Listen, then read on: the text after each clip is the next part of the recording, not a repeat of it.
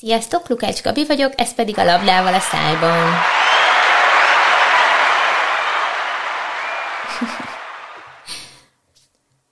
A mai napra egy szerintem nagyon érdekes témával készültem nektek, ez pedig a posztraumás stressz szindróma kutyáknál és úgy általában az állatoknál. Meglepő lehet, de bizony az állatoknál is létezik PTSD. Mi is a PTSD?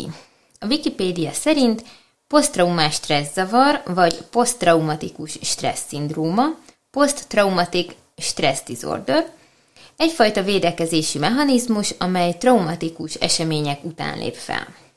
Ez a trauma amúgy bármi lehet, amit az egyén annak él meg, baleset, bántalmazás, háborús helyzet, természeti katasztrófa, bármi. Kutatók bebizonyították, hogy mind a vadállatok, mind a házi állatok szenvedhetnek PTSD-ben. Kimondottan gyakori a múgy háborút átélt állatoknál, gondoljunk csak az orosz-ukrán háború kisállataira, de katonák kutyáinál is nagyon gyakori, náluk szinte mindennapos. Ezért is tartom amúgy elfogadhatatlannak, hogy kutyákat használjanak a harctéren. Ahogy az űrruhás kiskutyák epizódban már kifejtettem nektek, az én véleményem az, hogy ezek az állatok nem hősök, hanem áldozatok. Nem azért van ott a gazdája mellett, mert nagy hazafi, hanem mert kutya is csinálja, amire megtanították. Számomra tényleg éppen elég borzalmas belegondolni, hogyha egy országban háború van, akkor ott mit élhetnek át az állatok. Felfoghatatlannak tartom, hogy én vigyem a harctérre a saját kutyámat, aki amúgy otthon lehetne a békében és biztonságban. Sajnálom, de ezt sem fogom megérteni. Főként, hogy, mint mondtam, ha túl is éli a kutya, komoly lelkisebekkel fog hazatérni. A PTSD egyik tünete a nyugtalanító gondolatok, érzelmek, pánik, a borzalmak újra és újra átélése. Ki akarná ennek kitenni a saját kutyáját? De vissza a műsor témájához. Mint mondtam, nem csak a kutyák élhetnek át ilyesmit, Rudi Bunstra, a Torontói Egyetem populáció ökológusa és kollégái évtizedek óta tanulmányozzák a hócipős nyulakat. Milyen jó munka lehet már hócipős nyuszikat figyelni, nem? Ha tudtam hogy ilyen munkák vannak, akkor nem logisztika szakirányon diplomáztam, az biztos. De mit is figyeltek meg a kanadai kutatók a hócipős nyulaknál? És azt figyelték meg, hogy néhány évente ugrásszerűen nő a nyuszi populáció, amely a ragadozók elszaporodásához vezet, ami értelemszerűen a nyúl populáció újbóli csökkenését eredményezi. Eddig ez logikus, nem? Azonban néhány éve arra a megállapításra jutottak a kutatók, hogy ez azért nem ennyire egyszerű, ugyanis a nyúl populáció létszáma nem áll helyre elég gyorsan, mikor lecsökken a ragadozók száma, ugyanis a ragadozókat túlélt nyusziknak PTSD-je van.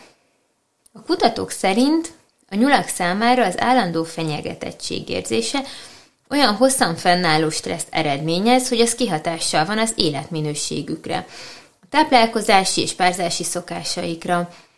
Ezt amúgy az anyanyulak ürülékében található kortizol szint bizonyította.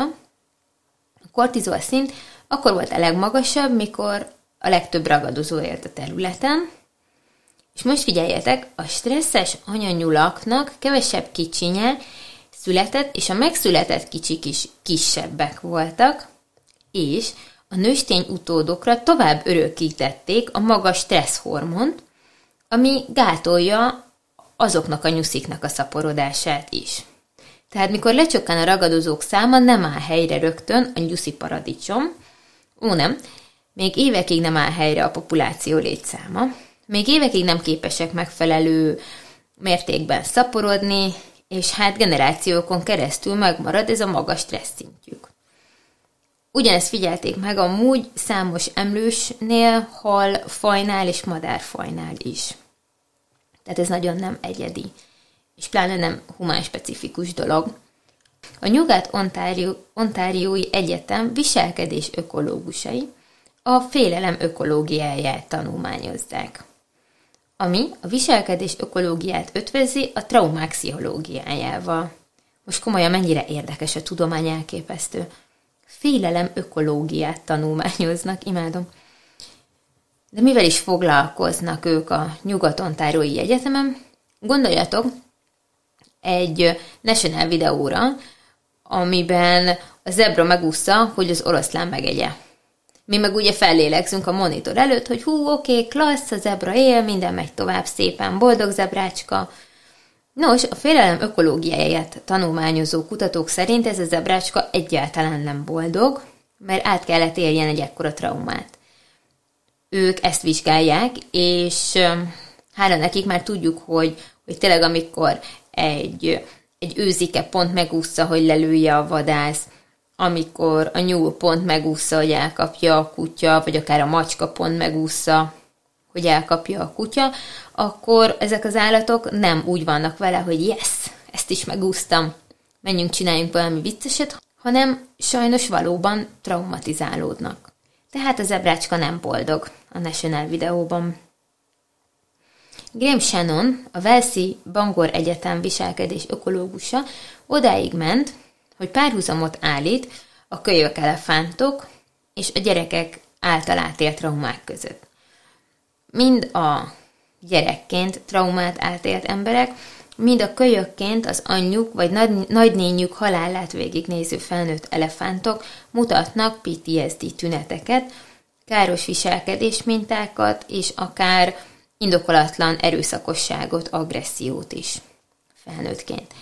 A kutatók szerint a gyermekkori traumák és a stabil családi háttér hiánya a PTSD fő kockázati tényezői amúgy. Ezek az emberek és állatok az eltért trauma után évekig magas készültségi módban élnek, várják a veszélyt, nagyon éberek, és egy állandó magas stressz szintet élnek meg. Ezeknek a traumatikus eseményeknek az agyban való elraktározása a későbbi túlélést hivatott elősegíteni, de ez az életvitelszerű magas stressz szint káros hatásokat gyakorol a szervezetre. Így van ez amúgy a PTSD is katonakutyákkal is. És akkor el is érkeztünk végre a kutyánkhoz. A PTSD tünetei kutyákban és emberekben azonosak. Az egyed túlreagál bizonyos ingereket, mint egy hang, egy személy vagy egy állat váratlan felbukkanása, vagy akár csak gyanús viselkedése, idézőjelben gyanús viselkedése. Ezekre a válaszreakció lehet pánik, agresszió, ledermedés, menekülés, jelentkezhet életvitelszerű alvászavar, ez a fokozott éberség, a krónikus szorongás, csökkent érdeklődés korábban szeretett tevékenységek iránt.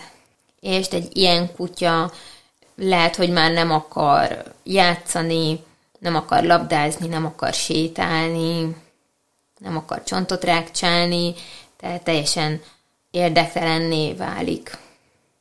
De mit tehetünk a kutatók szerint egy PTSD-s kutyusért? A PTSD-ben szenvedő kutyának nagyon fontos a rutin. Minden nap ugyanakkor kell sétáltatni, ugyanakkor kell etetni, a világnak egy jól kiismerhető, biztonságos helyé kell válnia újra. Legyen egy biztonságos, csendes helye, ahova elvonulhat, ide amúgy kellemes érzéseket keltő tárgyakat is betehetünk, például gazdillatú ruhadarabot, játékot, új helyzetekkel, új emberekkel nagyon fokozatosan ismertessük meg, legyen ideje hozzászokni, ne kényszerítsük bele ilyen számára kényelmetlen helyzetekbe, mert csak rosszabbodik az állapota. Ami segíthet, ha van kutyatársasága, a kutyás sportok, a gazdival megélt élmények, Mindezt persze bonyolítja, hogy az állat érdektelenné válik, és az új ingerektől pánikba eshet, vagy agresszívé válhat. Tehát ezt is nagyon finoman kell bevezetni az életébe, úgyhogy nem stresszeljük őt túl. Itt is ügyeljünk a rutin és a biztonságérzet megőrzésére. Ha bármi kényelmetlen a kutya számára, akkor érezze, hogy mi megvédjük. Vigyük ki a szituációból, távolítsuk el azt az ingert, például azt az idegen embert, vagy azt az idegen kutyát, ami, ami miatt retteg a kutyánk. A kutyának meg kell tanulnia, hogy a világ még lehet egy biztonságos és kiszámítható hely. Meg kell tanulnia újra jól éreznie magát, amennyire csak tudja. A stresszcsökkentő játékok és feladatok, amiket állandóan emlegetek itt a műsorban, szintén jó szolgálatot tehetnek, de itt is ugye számolnunk kell azzal, hogy esetleg a kutya elvesztette az érdeklődését az ilyen dolgok iránt, tehát valahogy nagyon fokozatosan kell visszavezetni az életébe, nem erőszakosan, hogyha beledög lesz is megkeresed a szimatszőnyegbe az ételt, főleg, hogyha ugye az étel iránt is elvesztette az érdeklődését sajnos. Súlyos esetben amúgy ö, nyugtatókra lehet szükség, ö, étrendkiegészítőkre, tehát mindenképpen javasolt egy traumát átélt kutya kezelésébe bevonni egy állatorvost is, aki ért ehhez, és a, tényleg, hogyha úgy van, akkor a gyógyszeres terápiát kell a viselkedés terápiával ötvözni, mint amúgy ugye sok félelmi problémánál. A türelem és a tudatosság nagyon fontos a PTSD-s kutya rehabilitálásakor, de úgy nyilván bármilyen állat rehabilitálásakor, egy háborút átélt macska, vagy állatkerti állatok esetén is ugye ugyanezzel kell számolni, hogy, hogy ugyanúgy vissza kell őket vezetni a normális életbe, és fogni kell a kezüket.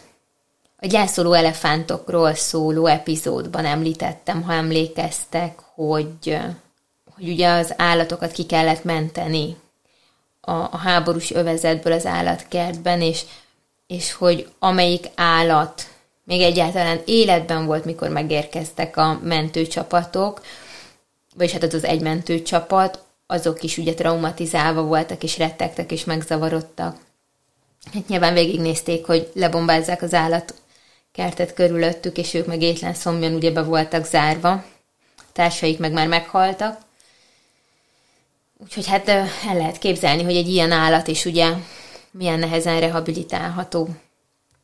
Én nagyon érdekesnek találom amúgy, hogy hogy még ebben is ugyanúgy működnek az állatok, mint az emberek, és nem csak a kutyák, hanem úgy általában az állatok. Azért is gondoltam, hogy megosztom veletek ezt a témát. Remélem, hogy tetszett. Amennyiben még nem tettétek, iratkozzatok fel a csatornánkra, és osszátok meg ismerőseitekkel is. Köszönöm a figyelmeteket, sziasztok!